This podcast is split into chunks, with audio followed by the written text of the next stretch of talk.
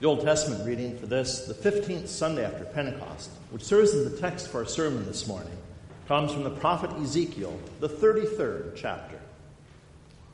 So you, Son of Man, I have made a watchman for the house of Israel. Whenever you hear a word from my mouth, you shall give them warning from me.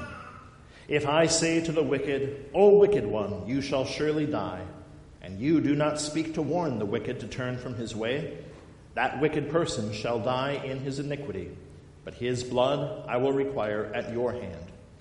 But if you warn the wicked to turn from his way, and he does not turn from his way, that person shall die in his iniquity, but you will have delivered your soul. This is the word of the Lord. Thanks be to God. Fear the Lord, you his saints Many are the afflictions of the righteous.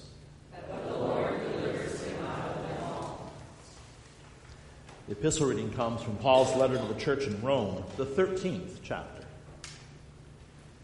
Let every person be subject to the governing authorities, for there is no authority except from God, and those that exist have been instituted by God. Therefore, whoever resists the authorities resists what God has appointed and those who resist will incur judgment. For rulers are not a terror to good conduct, but to bad. Would you have no fear of the one who is in authority? Then do what is good, and you will receive his approval, for he is God's servant for your good. But if you do wrong, be afraid, for he does not bear the sword in vain. For he is the servant of God, an avenger who carries out God's wrath on the wrongdoer. Therefore, one must be in subjection, not only to avoid God's wrath, but also for the sake of conscience. For the same reason, you also pay taxes, where the authorities are ministers of God attending to this very thing. Pay to all what is owed to them taxes to whom taxes are owed, revenue to whom revenue is owed, respect to whom respect is owed, honor to whom honor is owed. Owe no one anything except to love each other. For the one who loves another has fulfilled the law. The commandments you shall not commit adultery, you shall not murder, you shall not steal, you shall not covet, and any other commandment are summed up in this word you shall love your neighbor as yourself. Love does no wrong to a neighbor. Therefore, love is the fulfilling of the law. And this is the word of the Lord.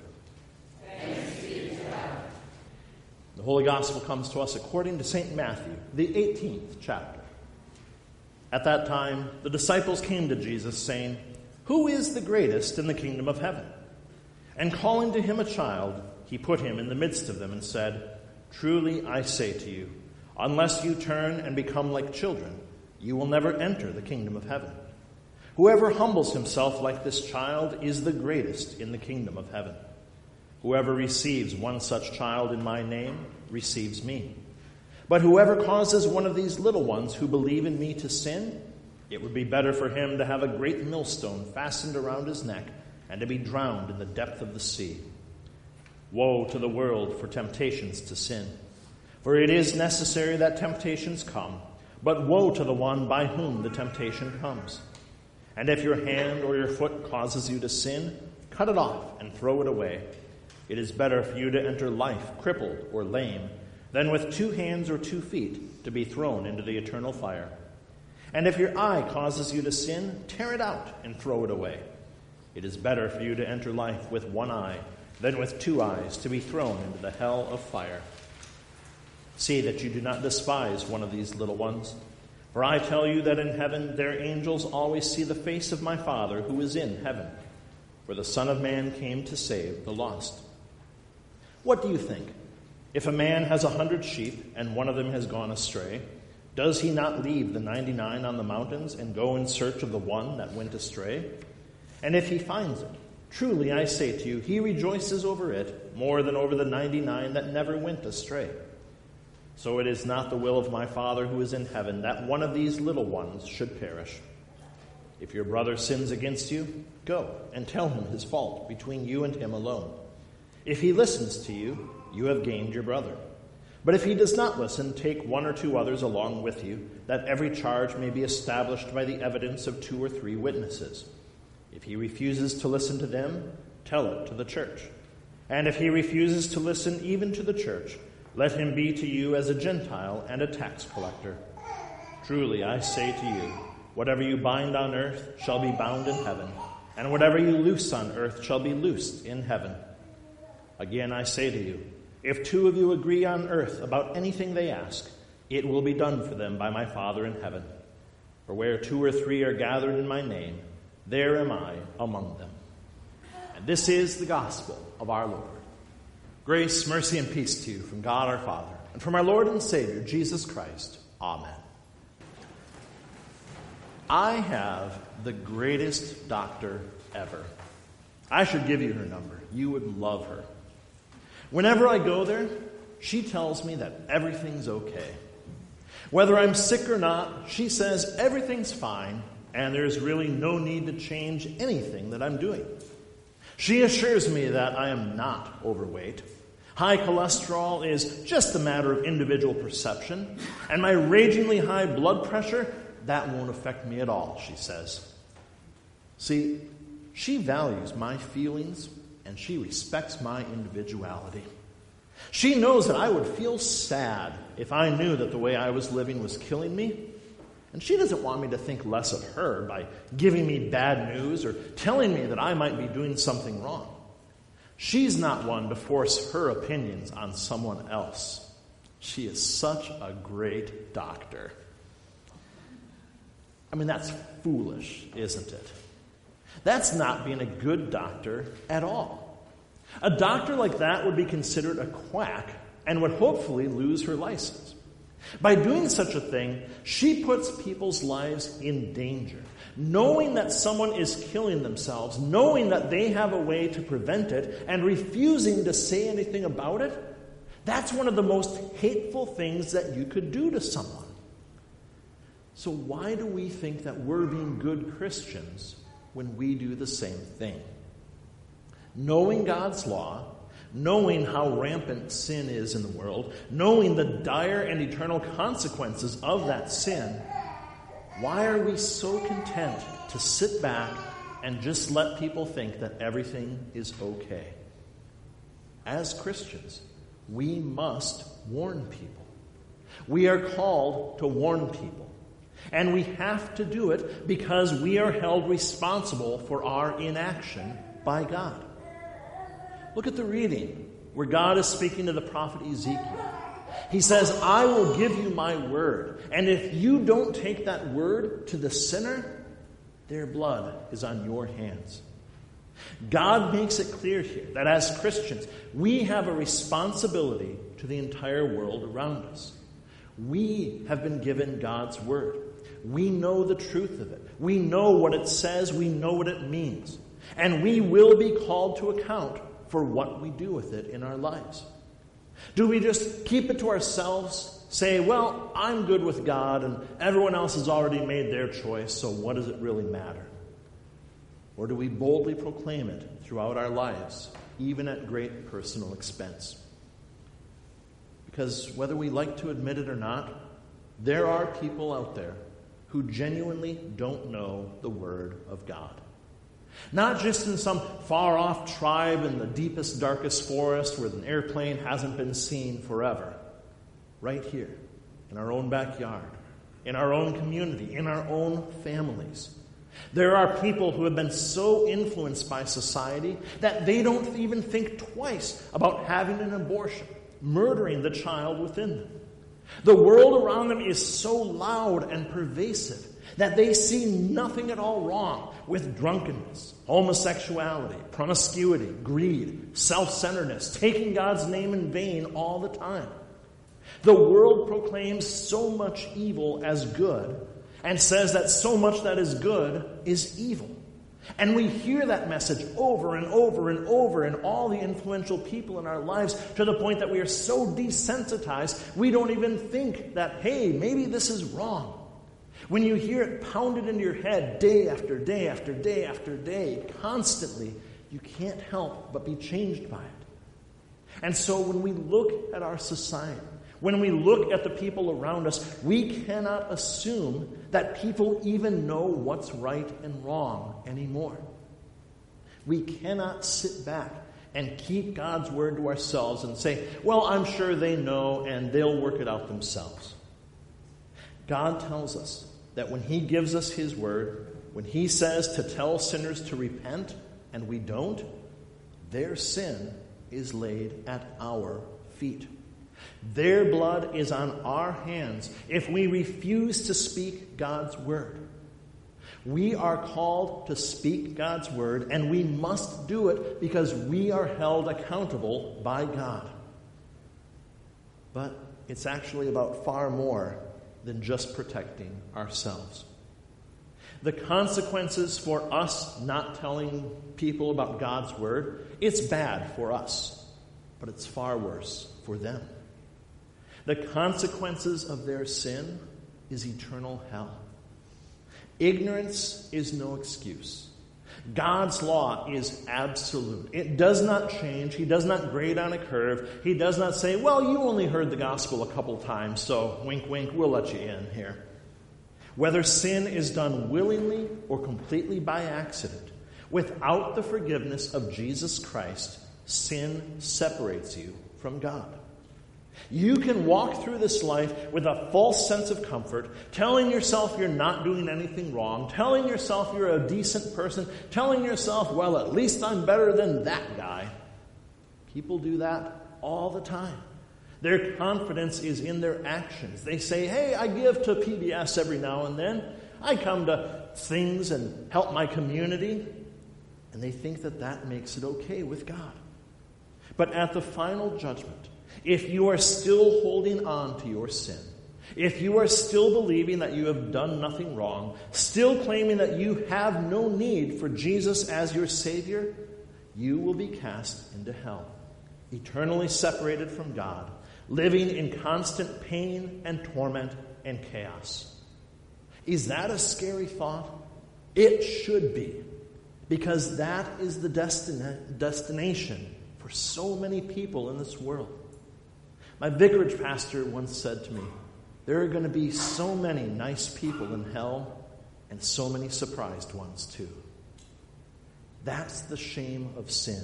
It convinces you that it's okay. It convinces you there's nothing wrong, that there are no consequences whatsoever, and you have no need to be saved from it because it's not actually a danger. Our temporary comfort in keeping God's word to ourselves is not worth someone else's damnation. Too often, we think that we're being nice to people by not speaking to them about their sin. It's uncomfortable for us when we confront someone about the sin in their life. It's uncomfortable for them as they hear that they are in the wrong. It may jeopardize our relationship with that person, and we're probably going to be accused of being hypocrites and closed minded bigots and all sorts of other nasty things.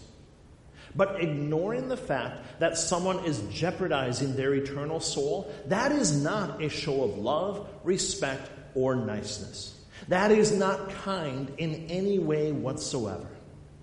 And so we, who know God's word, we are charged to share that word so that others may live.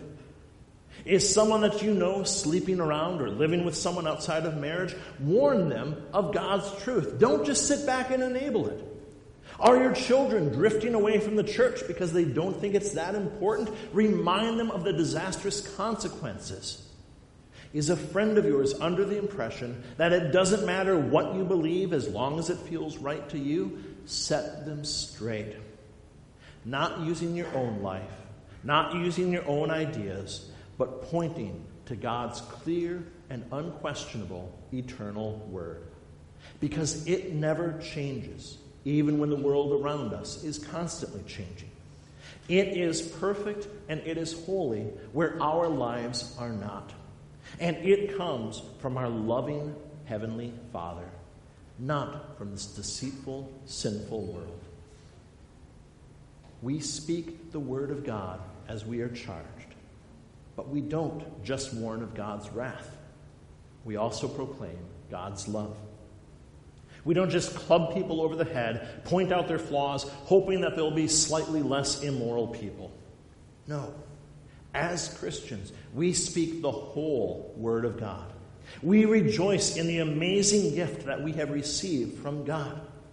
God, who could strike us down because of our sin, who owes us nothing whatsoever, He is merciful and He is gracious. God is loving and He is kind. And God has forgiven all of our sins through the cross of Jesus Christ. Not by changing the rules to fit our preferred lifestyle, not by pretending the sin never happened, not by going with the majority vote and saying, well, I guess in this generation this isn't a sin anymore. No. All sin had to be paid for. All sin deserved full punishment. And the wrath of God was poured out in full, not upon us who had actually done the sin, but upon his beloved Son, Jesus Christ. There at the cross, the innocent Lamb of God took away the sins of the world by taking all the eternal punishment upon himself instead of leaving it to us. There he suffered the wrath of God for every single sin ever committed. There he bled and died for you to pay the price of your guilt, so that you could be washed clean and proclaimed holy, innocent, and righteous when you stand before the judgment throne of God. Jesus Christ died for your sin and rose again to give you the victory. That's the joyous message of Jesus that's the Word of God that we as Christians are called to share with others. All of this, both God's wrath and God's love, we are to proclaim continually to the world. Now, to do that, though, we ourselves have to be in the Word. It is very hard to tell people what God says if you yourself don't know. It's very hard to bring God's word to people if you yourself don't listen to it. God speaks to us through His word, through His church.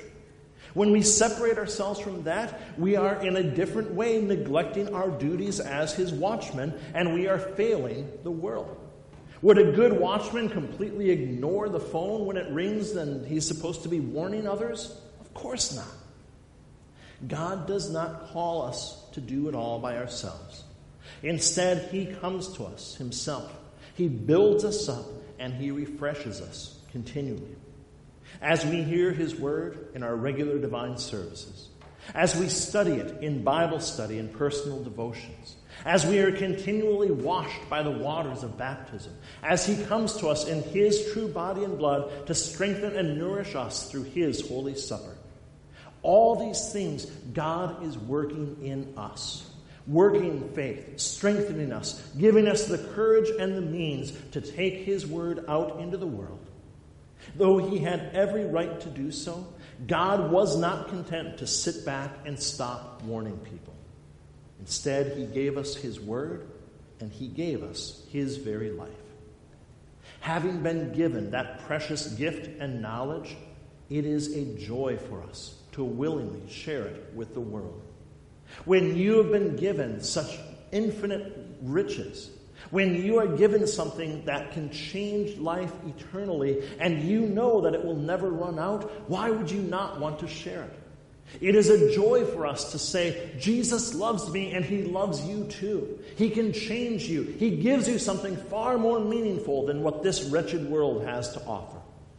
Even if it makes us uncomfortable, even if the world doesn't want to hear it, and yes, even if it makes people upset or angry, it is a joy for us to share the Word of God. When the recent hurricanes were bearing down on the coasts, why did the meteorologists tell people about it? Was it to show how much better they were at predicting the weather? Was it to make people feel bad and ruin all their fun? Of course not.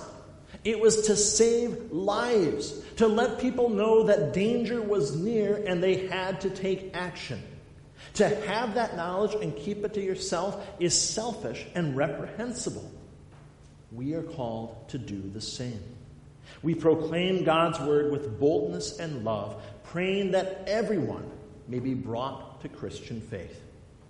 It is not God's will that anyone should perish, and it is not our will either. We proclaim not just God's law, but that precious gospel message, boldly professing God's love and mercy and forgiveness, not just for us, but for all those who look to Him in faith, tenderly inviting people to share in the peace that we ourselves know and enjoy. We can walk through this world in confidence, and we want others to be able to do the same, so that we may rejoice both with them here on earth and for all eternity in heaven. Here in this world, we pray that others may believe and join us on the wall, shouting that warning, joining us in our fight. And when our last hour comes, we look forward to joining all our fellow watchmen in God's eternal rest. No more sin to watch out for. No more warnings to cry out. Finally, able to let down our guard for good, resting in His loving arms with all the saints for all eternity. So, you, Son of Man, I have made you a watchman. God has given us a responsibility, and it is a very serious one indeed. We have been entrusted with God's word, and we have been appointed as watchmen sounding the alarm to a world under siege by sin. But He has not set us on the wall unarmed or empty handed. God has given us His holy and eternal word. God has given us His power. And most importantly, God has given us His forgiveness, His love, His salvation, and His redemption. It is a difficult job, but it is one that we do with great joy and with great vigor because we know just what's at stake. We continually cry out to the world like watchmen on the wall, proclaiming God's wrath as well as his love. And when we get weary of our duties, when the world seems to be winning, when our voices are hoarse from shouting the alarm and nobody seems to be listening, God refreshes us with his word. That same word that we proclaim to the world, it strengthens and renews us as well. That word points us to Christ's perfect sacrifice upon the cross. It reminds us of the eternal victory that we have been given. It tells us, in no uncertain terms, that by the cross of Jesus Christ alone, by his empty tomb alone, you are forgiven of every one of your sins, and eternal life in heaven is yours. Thanks be to God. Amen.